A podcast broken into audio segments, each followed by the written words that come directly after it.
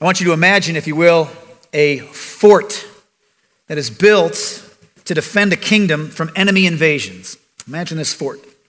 And imagine that these soldiers who have been assigned to man that fort were a ragtag bunch of undisciplined sluggards. Okay? They sleep in, entirely out of shape. They drop their weapons and run at the first sign of trouble. They never clean their armor. They never sharpen their swords. They skip guard duty, guard duty. They fall asleep while on post. All a host of undisciplined things. But the land that they're meant to defend is not particularly desirable to the enemy. And so, as a result of this, there's a very little risk of invasion. The fort saw little action, and the land enjoyed relative peace. Picture in this fort. Now, I want you to imagine that in that territory, some inhabitants of the land discover an incalculably rich gold deposit in the hills, just waiting for those to come and mine it. Now, word spreads overnight, and the land is filled with the news that now this territory is seen as much more valuable than ever before. And therefore, it is significantly more liable to invasion. So, with that illustration in mind, what is the obvious problem? The obvious problem is the soldiers, isn't it? The problem is that there is a lack of control, of power, of discipline, of ability to defend because of these sluggards. That fort isn't going to do a lick of good if the undisciplined soldiers abandon their post at the first sign of trouble. The newly found prosperous land deserves a highly trained, fully committed, disciplined group of warriors to defend it. To simply put it this way, better land deserves way better soldiers. Now, in this simple little illustration that I'm just kind of laying out for you, I'm intending to, to help you see kind of the same line of thinking that the author of Hebrews is going to employ in the passage we're going to read today. He's been making the claim that this covenant that Jesus mediates is a far better covenant, and he's going to say it even more and greater in upcoming weeks as we look into the future chapters of Hebrews. But right now, the point that he's got, about to make is that Jesus, who is the mediator of the new covenant, is greater, better, higher than those of the old covenant. Because the new covenant is way better, so should be the priest that maintains it. I want to read for you the chapter that we're going to be in today, Hebrews chapter 7. We're going to be in verses 26 through 28. That's what we're going to cover today, just those three verses. But I want to read for you 23 through 28, just to back up and give you a little bit of context. So I'm going to read that, I'll pray, and then we're going to dive back in and do about a verse at a time and ask God for good benefit. Starting in verse 23. The former priests were many in number because they were prevented by death from continuing in office. But he holds his priesthood permanently because he continues forever. Consequently, he is able to save to the uttermost those who draw near to God through him, since he always lives to make intercession for them. For it was indeed fitting that we should have such a high priest, holy, innocent, unstained, separated from sinners, and exalted above the heavens. He has no need, like those high priests, to offer sacrifices daily first for his own sins and then for those of the people, since he did this once for all when he offered up himself. For the law appoints men in their weakness as high priests, but the word of the oath, which came later than the law, appoints a son who has been made perfect forever. Let's pray. Father, as we dive into this text and we seek to understand what it is that you meant for the first audience and what you mean for us to take away from it and uh, as we seek ways to apply these three verses we're going to cover to our life, to, to this very day, Lord, we need help. We need help for you to, to, to get the obstacles of self out of the way. Help us to get the obstacles of, of maybe our current context might kind of make us see things a little bit skewed. Lord, help us to see things rightly through your word. Father, we need you just to obliterate those obstacles for us today.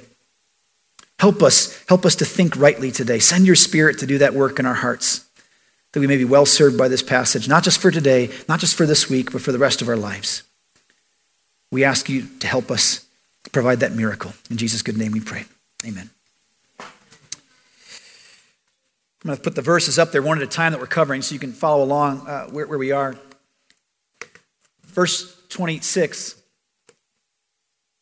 For it was indeed fitting that we should have such a high priest, holy, innocent, unstained, separated from sinners, and exalted above the heavens. Now, real quick to set the stage, in case you haven't been with us for a while or have maybe missed the past few sermons, the whole point that the author has been making up to this point in Hebrews is that Jesus is better the new covenant that he's initiating and he's brought to the people is better. And that is true in every way. He is our ultimate and only final prophet, priest, and king. For the last couple chapters, he's been making the point that Jesus is greater in priesthood than all those priests of the Old Testament. Because he's been made uniquely a priest in the order of Melchizedek, while the Old Testament priests have been made in the order of Aaron the Levitical priesthood. We spent weeks on that. Go ahead and check that out if you're curious as to what we mean by that. That's all walked through carefully for several weeks, unpacking it. But the author continues to make the point that Jesus is better than those priests. And he starts in this particular passage by saying this For it was indeed fitting that we should have such a high priest, Jesus, who is holy, unstained, innocent, separated. So, question we have to ask ourselves real quick is why, why is it so fitting? Why is it so suitable? Why does it make sense in the mind of the author and that his appeal, his a logical appeal for the audience, why is it that they should go, yeah, okay, yeah, it, it does make sense. It, it would be fitting or suitable for him to be holy, innocent, unstained. I think the answer is most clearly given down in chapter 8, verse 6. There's only a few verses below. I'm just going to read that for you quick and show what it says. But as it is, Christ has obtained a ministry that is as much more excellent than the old as the covenant he mediates is better, since it is enacted on better promises. So to summarize, what I think he's saying here is the new covenant is so much better than the old that it deserves a greater priest.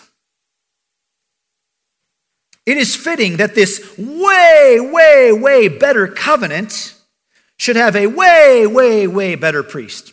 You see that illustration I try to introduce this with? The better, most, more prosperous, more valuable land deserves better soldiers to defend it. It's that same kind of argument. Because the covenant is so much better, doesn't it make sense, audience, Hebrews? Doesn't that make sense then that God would give us a better priest to manage, to mediate, to deal with that covenant? Matthew 9, verse 16 through 17, Jesus says this. I'm, I'm going to make a connection here. Try to follow me. Matthew 9, no one puts a piece of unshrunk cloth on an old garment, for the patch tears away from the garment, and a worse tear is made. Neither is new wine put into old wineskins. If it is, the skins burst, and the wine is spilled, and the skins are destroyed. But new wine is put into fresh wineskins, and so both are preserved.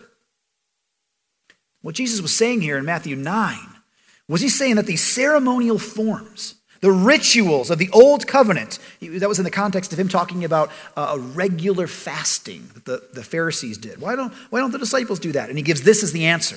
This is why. Because those old ceremonial forms and rituals, those outward signs that, that were symbolic and representative of the old covenant, are to be done away with in the establishing of the new. The old covenant was like the old garment, the old wineskin. But Jesus was establishing a new covenant with his people. And the substance of the new covenant is like a new piece of cloth, it's like new wine. And it cannot fit into the old covenant forms you guys see the picture that Jesus is using there? If you took that whole system and all you did was, well, let's just kind of dump out the sinful guys in there and put a good, holy, perfect guy inside. Let's just, let's just, the priest was a sinner, so what if we had a non sinful priest? What if we just solved it that way? Jesus is saying, listen, we got to literally do away with the old and the establishing of the new. The new covenant cannot be mediated by sinful, merely human priests. We need something better. If you were to read through the Old Testament, Just straight through, Genesis through Malachi. Just read through the whole Old Testament. When you get to the end, one of the things I think we're supposed to sense is when we get to the end of that history to go, man, these people messed up. The Israelite people, as a nation, offered the best that they had. God grabbed the best that Israelites had to offer. And none of them could do their job. All of them were stained. All of them were faulty. All of them were sinful. None of them could do it. You don't get to the end of the Old Testament and say, well, let's just try it again. Same thing all over again. Maybe we'll get a better king. Come on, come on, king, better king. Let's get a better prophet. Let's get a better priest. Let's get better mediators of the covenant. That's all we need to do is solve that problem. Jesus in Matthew 9 is saying, no, that whole system needs replacing. And he tells us that because the new covenant is so much better, it deserves something better as well. It deserves a better mediator. So if you were to look at that Matthew 9 example of the new wine, old wine, the old wineskin, new wine, consider this for a second. Imagine that you had, you had old wine in an old wineskin, and then you got a new wineskin. So you dump out the old wine, you dump it back into the new wineskin. Jesus saying both have to be replaced. Now, the author quickly moves on to say that there's something about Jesus, he's going to emphasize right here, that makes him so much better. What is it here that he's saying makes Jesus so much better than the Old Testament priest? And this is the obvious point where he goes. He says that we have such a high priest, holy, innocent, unstained, separated from sinners, and exalted above the heavens. That's what our author is focusing on now. That's what he's emphasizing in this passage, in these few verses. What do we see in these three verses? The purity, the holiness, the perfections of Jesus. And that is what makes him so much different than the Old Testament priest. There are many other things as well that he's covered already and will cover again. But here he's identifying the perfections of Jesus that make him so different from his predecessors. Look at the words. First, he's what? Holy. We have such a priest, high priest, holy. Jesus is holy. Holy means set apart, but it actually means more than just that. It's not just set apart as though it's distinct. There's lots of things that we can imagine that are set apart for judgment. We have prisoners in a prison because they're set apart because of sin. We can imagine set apart and not pure, right? So set apart here means more than just distinct, distinguished, put aside. It means set apart in absolute purity particularly when talking about God. Read Isaiah 6 3. It might be familiar to some of your minds. It says this Holy, holy, holy is the Lord of hosts. The whole earth is full of his glory. In the Old Testament, we, we, see, this, we see this image being given to the people. It's, it's actually a physical location, the tabernacle. It'll eventually evolve into what becomes the temple. And there's two rooms there, right? If you know this, you'll know that there's two rooms, and they're named the holy place and the most holy place. The set apart, devoted, pure place, and the most set apart, most pure, most devoted place. Those are the two parts of the tabernacle and then the temple. Those were designed to show the people that God wanted to dwell with them and yet at the same time must remain separated from them. Isaiah 59 2 says that our iniquities have caused a separation between us and God. Because of our sins, we don't hang out in the inner court. That's the starting point here. Because of our sins, our impurities, we don't trample the mud on our feet into the holy places. That's the idea that's being, that's being utilized there. So in the Old Testament, under the Old Covenant, people would look to the temple, they would look to the tabernacle, and they would see that as an image of God being with them and yet still separate from them. Temples are a picture of separation between God and men. That's what they are. People would have seen this and known this. Jesus was holy. This means that he was the only one who was able to enter on his own merit, on his own intrinsic, inherent worth and purity into these holy places the holy place and the most holy place. Jesus alone could do it. Undefiled, perfect, complete. You know, this whole idea of holiness goes throughout the entire Bible, tells us about God. One of the things that just is over and over and over repeated about our God is that He's holy. We see holy, holy, holy in the Old Testament talking about God. You know we see in the book of Revelation? As the saints fall down, as the angels fall down and, and bow before the throne, what is it that the, the, the angels and the saints in Revelation sing to the Lamb, sing to the one on the throne? Holy, holy, holy is the Lord God Almighty, who was and is and is to come. That's three times holy in those songs. There's no more emphatic way to make it clear that He is perfect and pure, sinless, faultless in every possible way. Jesus is holy. And He fulfills the Melchizedek priesthood. You know, the Old Testament priests, those in the line of Aaron, they were supposed to be holy. In fact, they were explicitly commanded to be holy. They were even to provide a model of holiness for the people. But many of them led the Israelites into the worship of false gods and honestly, a, whole host of other abominations, wicked sins. And it wasn't just the priests who were to be holy. Even though they were to model it, they were to lead that out, they were to represent that before the others. It even says this about the entire congregation of Israel in Leviticus 19 Speak to all the congregation of the people of Israel and say to them, You shall be holy, for I, the Lord your God, am holy. People were commanded to be set apart, to be pure, to be fully devoted, consecrated to God. In our statement of faith at the Mission Church, we have, we have a statement of faith, just this is, this is the summary of what we believe here, and then we have a membership agreement. When someone says, hey, this is my church home, I want to be a member here, I want everybody to know in my church that I'm a believer and I'm doing church here. Membership agreement and our statement of faith say a very, almost exactly the same clause in there about holiness. That's because it's Old and New Testament, it's all over the place, command for us to be holy. I want to read you this portion of our statement of faith It says, We believe it is the duty of every Christian to pursue a life of maximal holiness, purity, and conformity to the Word of God in thought and deed. Here's what we mean by this. The words are carefully chosen.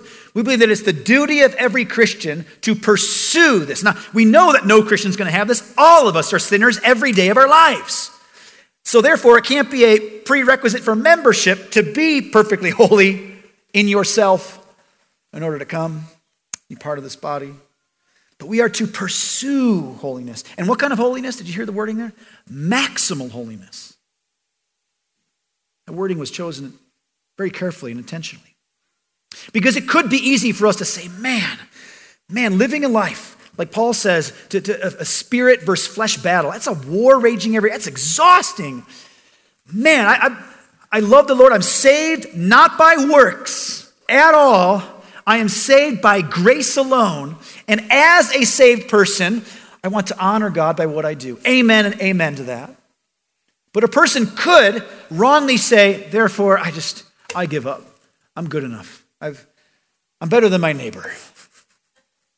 And so, as long as I'm better than the neighbor, I, I guess I'm pure enough, I'm holy enough. God, I'm not going to work on any other sin. I'm not going to repent of any other ill deed I do in the future. I'm not even going to try. I'm just, whatever I got right now is good enough. I'm just going to be, no. Maximal holiness and the pursuit of it is saying every day of our lives, we bow before the Lord and we say, God, I know that I'm not perfect. I know that I'm not. I can never be. Thank you, you've made Jesus perfect, that his perfection has been attributed to me. My salvation is secure because of that. But Lord, let me live in holiness.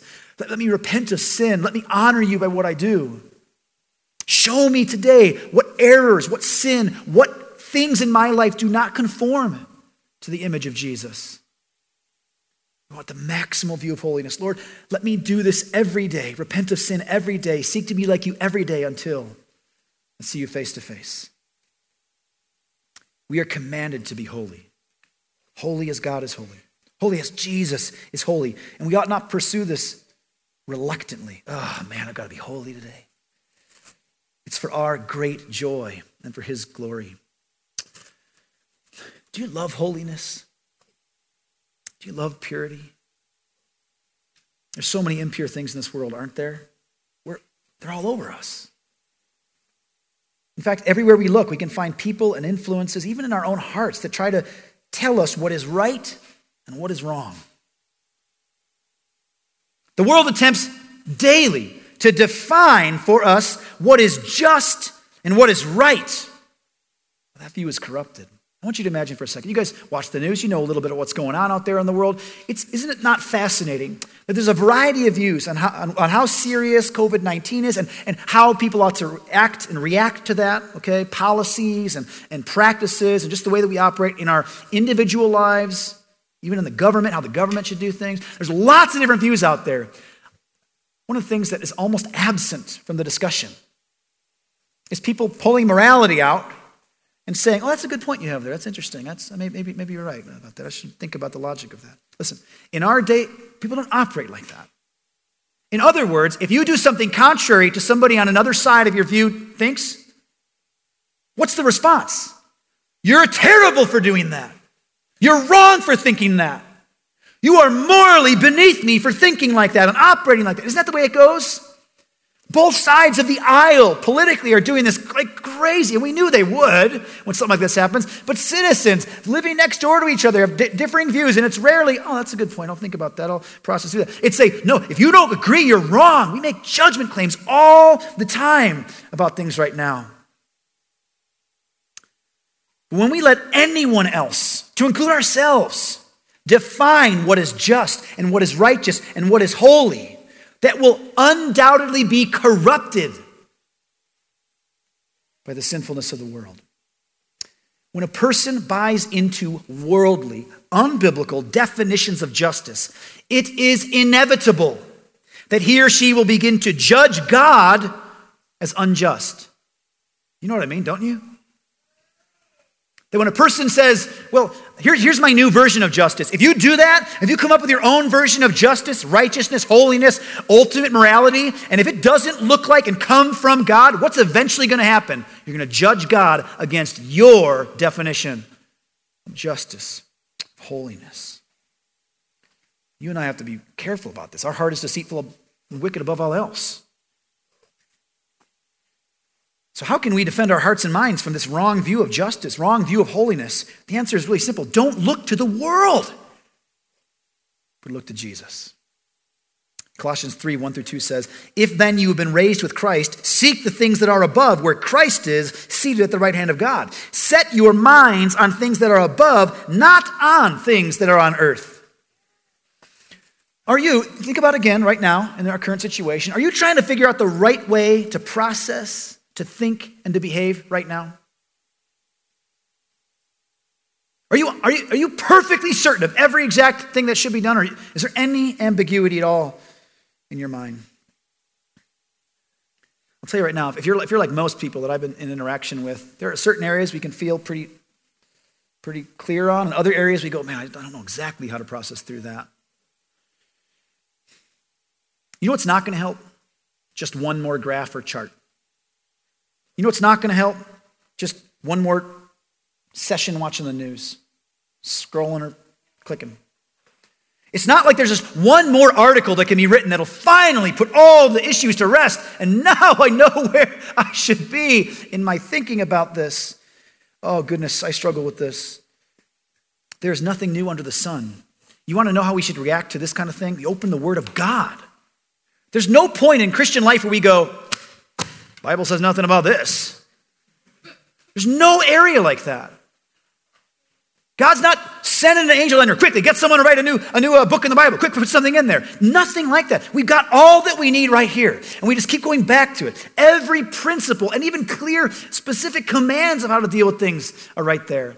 No, that doesn't mean that we'll have a perfect view of it. Yes, of course, we'll have wrong interpretations because of our own sinfulness and our inabilities to even process rightly and the corruption of our minds.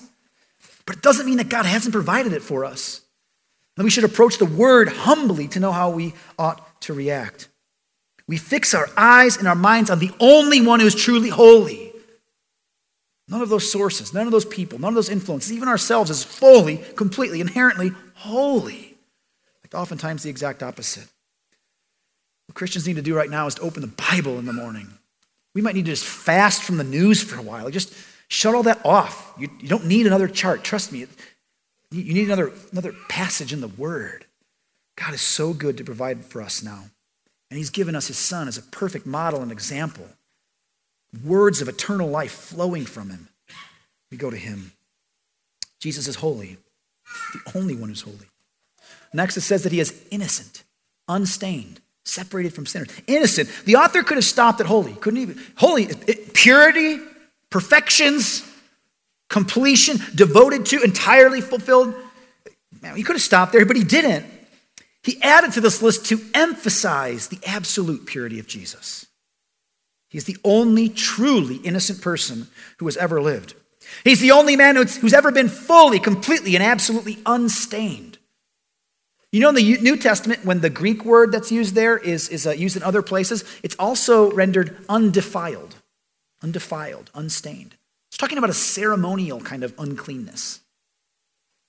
Jesus fulfilled the law perfectly. He was entirely unstained and undefiled. I don't know if you've ever read through the Old Testament. You ever set your, your mind like, all right, this is the year. I'm doing the Old Testament. You read through Genesis. Ah, look at all those good stories. That's, that's okay. I can do this. I can do this. Exodus is looking pretty good. You get to about chapter 20, and you're like, all right, Pharaoh, Egypt, the walls of water. Okay, the story, the narratives you can get through. You can draw them out like a comic book. And then, bam, you hit the law. Oh, man, I was doing pretty good there. You start reading through passage after passage about what to do when an ox gores your neighbor. And what to do when a man tries taking his, his, his, sister for a wife, and, and what to do if somebody steals a sheep, and you're just like, oh my goodness, all this stuff is just all. And a lot of believers, a lot of believers will pause and go, my goodness, these lists are so long and they're so specific, and all the things and the details. Oh, it's so intense, and some of them repeat each other, and they go over how much is to think about this. Let me give you at least one thing, at least one thing that I think we can draw from that and have such, such great help from. If nothing else, just a starting point for you. Jesus was born in that system. Jesus was given all of those laws civil, ceremonial, all of it. He's all, the, all those words. Jesus was given them. And honestly, there is not a single civil, ceremonial system in the history of the world that has held a higher standard than the holiness code given to us in the Old Testament. And Jesus followed it perfectly. Jesus was not born into an anarchist state where it'd be easy for him to say he did nothing wrong. Jesus was born under the highest standard of morality that has ever been penned. And he fulfilled it perfectly. When you read through those, do it. Read through those. That's the law of God. Read through it and love it. And as you read through it, look through and go, Jesus followed all of this. He, he knew all of this perfectly. He could repeat it. He knew all every line that I'm like trying to remember. He fulfilled it. What a perfect, holy, undefiled, unstained Savior we have. It says that he is separated from sinners. Separated from sinners. Now, this does not mean that he does not relate to us. On the contrary, right? The author has already made it abundantly clear that Jesus does relate to us just want to show you, if you haven't been with here from months ago when we started into this, in Hebrews 2, it says this about Jesus. Since therefore the children, humanity, the Israelites, share in flesh and blood, he himself likewise partook of the same things. Therefore, he had to be made like his brothers in every respect. It says in Hebrews 4 For we do not have a high priest who is unable to sympathize with our weaknesses, but one who in every respect has been tempted as we are, yet without sin. Is awesome. In fact, it was even Jesus who was called out by the religious hypocrites for spending time with sinners. You should be separated from sinners, Jesus. And he kept hanging out and going into their homes and, and, and converting their souls and healing them. Made people very uncomfortable. Jesus is not worried about becoming unclean from interacting with sinners. In fact, Jesus alone, because of his perfections and his purity, when he interacted with, un, with defiled peoples, he made them undefiled. My favorite pictures of this is in Luke chapter 7, when Jesus uh, sees a funeral procession. And, and the, the author tells us, Luke tells us, that there is a widow of Nain whose only son dies. And she's in tears and weeping in this funeral procession. She's lost the, another closest relative that she has. Her husband's already died, now her son has died, and the whole funeral procession is marching down, down, down the street. And now people weren't supposed to touch dead bodies or they'd be, un, they'd be defiled, they'd be unclean. And Jesus walks up to this thing and he touches the casket. and the man comes alive. It's awesome. Jesus transfers perfect and holiness to, to raise this guy up from the dead. So a person says, You should not touch a dead thing, he's not dead. Jesus is amazing. His separation, separation from sinners is the same as what he demands of his disciples. John 17, verse 15 through 18 says, I do not ask that you take them out of the world, but that you keep them from the evil one. They are not of the world, just as I am not of the world. Sanctify them. That's making them holy, holiness. In the truth. Your word is truth. As you, he's, he's praying to his Father, as you sent me into this world, so I have sent them into the world. So is Jesus saying, stay away from everybody? No, he sends them out to heal, to proclaim the good news. Jesus is separated from sinners in that he is absolutely distinct in his purity and in his sinlessness. And lastly, he is exalted above the heavens. Exalted above the heavens. Now, we use the language a little bit, but the ancients were more familiar with the idea of heavens in a plural. Okay? And what, what they mean by heavens is that the ancients looked up and would refer to multiple layers of creation that's above them. So the sky is a heaven. The birds fly in the sky. The birds fly in the heaven. There's another heaven above that. That's outer space. That's where the, where the stars and the, the moon and the planets exist. That's, that's another kind of heaven to them. That's two heavens. And they would think of at least a third kind of heaven, and that would be the dwelling place of God and angels. It was a spiritual kind of place. That's what was in mind. So they'd say heavens. The first verse of the Bible makes this clear to us. In the beginning, God created the heavens and the earth. But notice the point the author is making here with this language that Jesus is exalted above the heavens. Now remember, the whole point of this passage is to show that he's different, better, and above all those other ones who come before him, all the other priests. So, what is different about Jesus?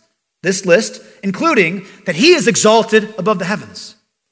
None of those priests get exaltation. None of them. Zero priests get exalted but Jesus. He gets that uniquely. Isaiah 2 17 says this And the haughtiness of man shall be humbled, and the lofty pride of men shall be brought low, and the Lord alone will be exalted in that day. Who alone is exalted in that final day? Even when all the believing community is there in heaven with him, who is the only one who receives exaltation, he alone, the Lord, will be exalted in that day. Jesus has what you and I will never have. He is worthy of exaltation, of worship, and of praise. And I want you to notice again Jesus is not in the heaven or in the heavens, he's exalted above the heavens. The reason I bring this up is because this is, this is a common uh, part of LDS teaching. And so, for those, those of you who might ever hear this thing, come from an LDS background, and heard all of your life about the multiple levels of heavens and stuff, listen, here's the deal. Simply put, just right here in this verse, no matter how many heavens you think that there are, Jesus is exalted above them. However many you think that there could be, he's at the top. There is no heaven that is over Jesus. He is over all of the heavens. All authority in heaven and on earth has been given unto him. Jesus is exalted alone, and Jesus is above all of the heavens. Nothing, nothing, absolutely nothing in creation ever will be seen as equal to or higher than Jesus. And he continues on to verse 27. He has no need, like those high priests, to offer sacrifices daily, first for his own sins and then for those of the people, since he did this once and for all when he offered up himself. Now, what's in view here is not the Day of Atonement. I want to say this quickly. If you're thinking real quick, well, yeah, the high priest, he's the one who one time a year offered the, uh, the Day of Atonement sacrifice for the sins of the people. That's true. And actually, the author is going to make a major case of this in Hebrews 9 and 10. We're coming back to Day of Atonement. But here he's talking about the daily sacrifices. You see that? He has no need, like those high priests, to offer sacrifices daily. He's referring to Exodus 29. Let me read this for you real quick. Now, this is what you shall offer on the altar. He's talking to the high priests who've just been ordained two lambs, a year old, day by day, regularly. One lamb you shall offer in the morning, and the other lamb you shall offer at twilight. It shall be a regular burnt offering throughout your generations at the entrance of the tent of the meeting, meeting before the Lord, where I will meet with you to speak with you there. So they would have to offer sacrifices daily. This was a necessary, regular responsibility for the Aaronic priests. But he, Jesus, has no need to offer those repeatedly. Why? Because he did it once and for all. The author just explicitly said that Jesus was perfectly innocent. So we know that he's not saying that Jesus needs to offer a sacrifice for his sin. He's made that clear. Jesus offered himself up for the sins of the people. That's the second part of what's being said. And then for those of the people. That daily sacrifice is done away with, gone, obliterated, obsolete. Why? Because the once and for all sacrifice was pure enough, was perfect enough, was holy enough, complete enough to overwhelm and cover over all of the blood sacrifices of old. By that one act, he made perfect those who believe in him, rendering obsolete every blood sacrifice forever. There's much more on Jesus and his once and for all sacrifice coming up.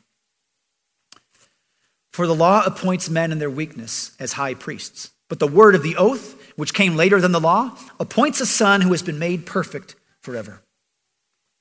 Look, look at what he's comparing here again. The law, Old Testament times, appoints men in their weakness as high priests. But the word of the oath, which came later than the law, appoints a son who has been made perfect forever. This is another fault of the law. The word fault is used in Hebrews to refer to the old covenant law. A weakness of the old covenant that the best the law could provide was sinful men, just weak men. But Jesus was established by the word of the oath. In other words, it was not a system that appointed Jesus, but the word of God, calling out his only son. And he does not just appoint a random man, he appoints a son, capital S, son here. Notice again, this whole passage is saying the difference between the priests of old and Jesus. They are not sons, he is a son. That's the whole point. God didn't appoint a son in the Old Testament, He appointed men. Men and priests were not sons. Jesus is a son. And He appoints them by the word of His mouth. Does this mean that Jesus was, in some sense, not perfect because it says that He's been made perfect forever? That He had to be made perfect from imperfections? No. I want to point you back real quick to something I said a couple weeks ago, just to, to remind you. The word perfection and perfect being used here in Hebrews and being used back in chapters earlier in the same chapter, chapter 7, verse 11, is the word that's used in the Old Testament, uh, the Greek version of the Old Testament, to refer to consecrating. So when the priests of the Old Testament were consecrated, ordained for their function as a priest, they were perfected for that role. That's the word that would have been used. That was the thinking in the mind of the Hebrew. He was being made perfect for the role of priest. That was the idea.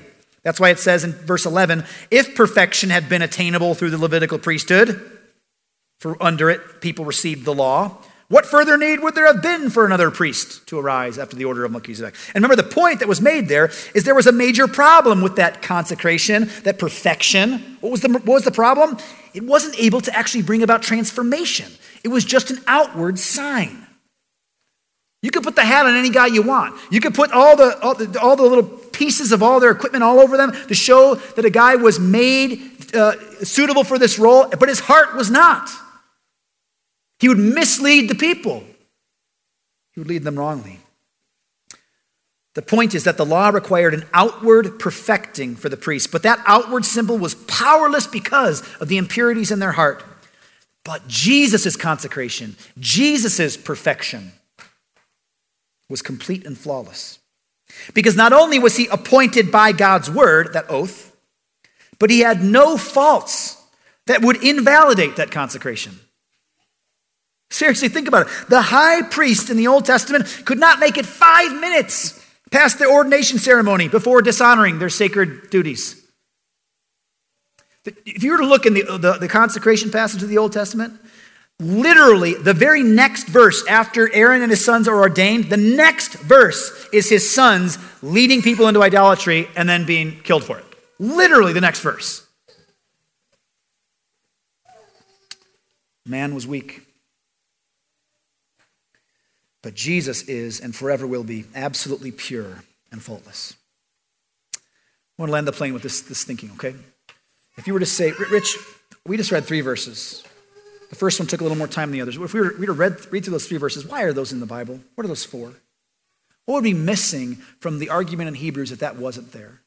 It's a great question to ask yourself when you're reading a text. The point is not mysterious, it's not difficult to even see. What's he saying?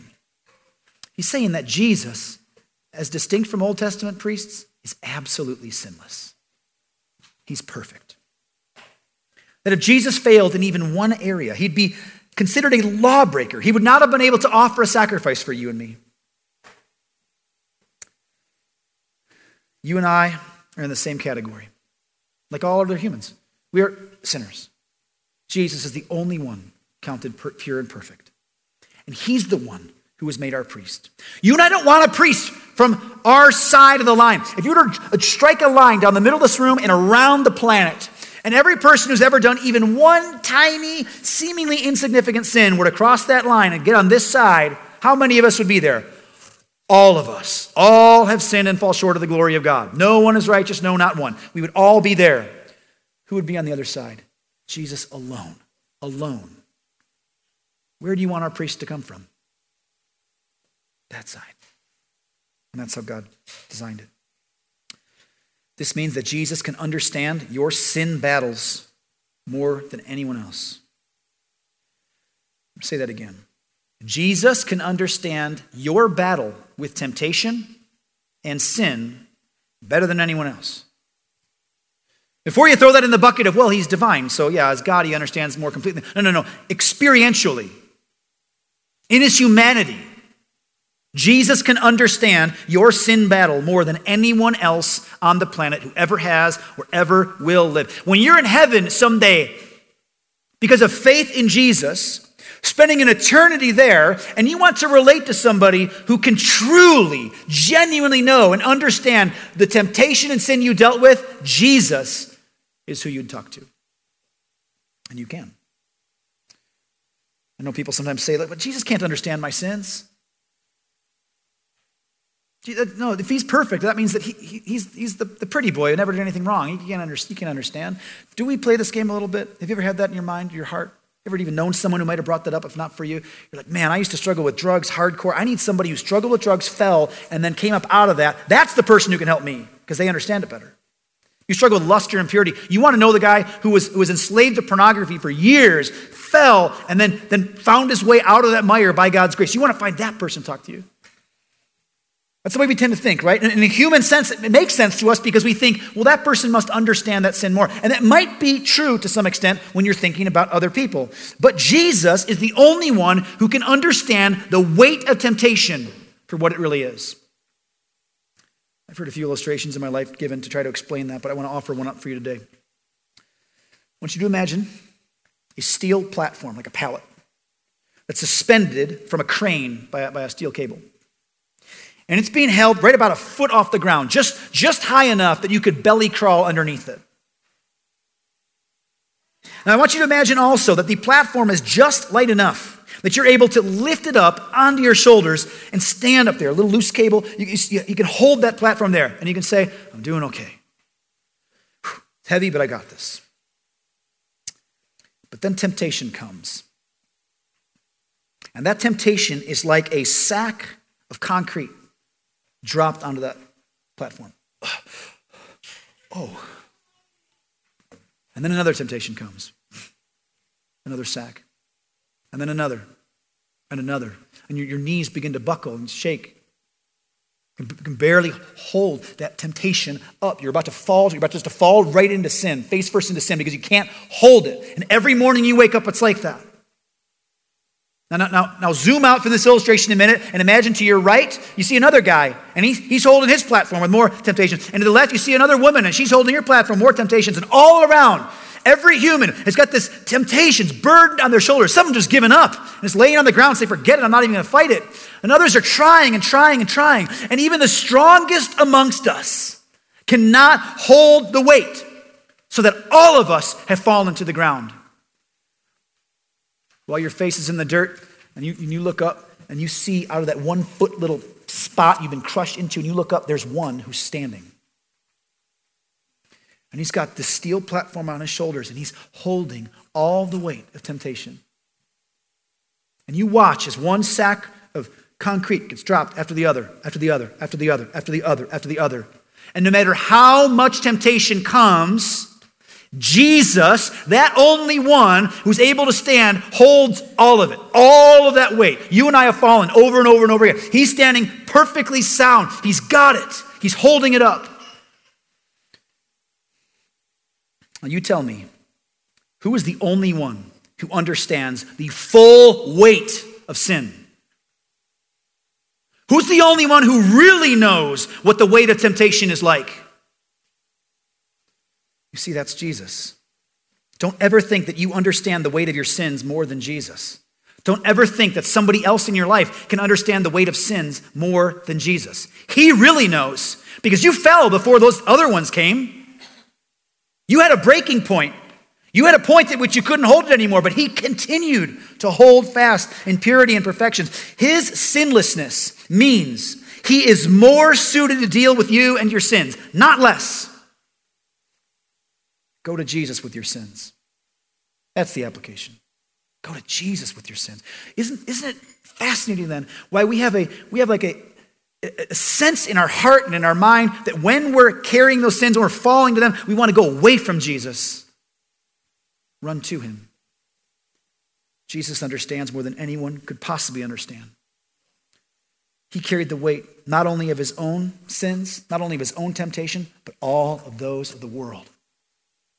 This would, this would be like, this would be like in that illustration, as you're laying on the ground underneath the pallet that's hang, suspended over you, that has all the weights on it, all of a sudden they, they get lifted off and they go onto Jesus' pile. And he still holds them up. He holds his sin, or he holds his temptation come upon him, and he holds the sin that we all fell from, the temptation that we had that we couldn't stand underneath, and he does it perfectly, in purity, without one moment of sin. It's amazing. And the greater the weight of that sin, the greater the weight of that temptation, the more glorious we find him to be. If you would close your eyes and bow your head, pray with me this morning.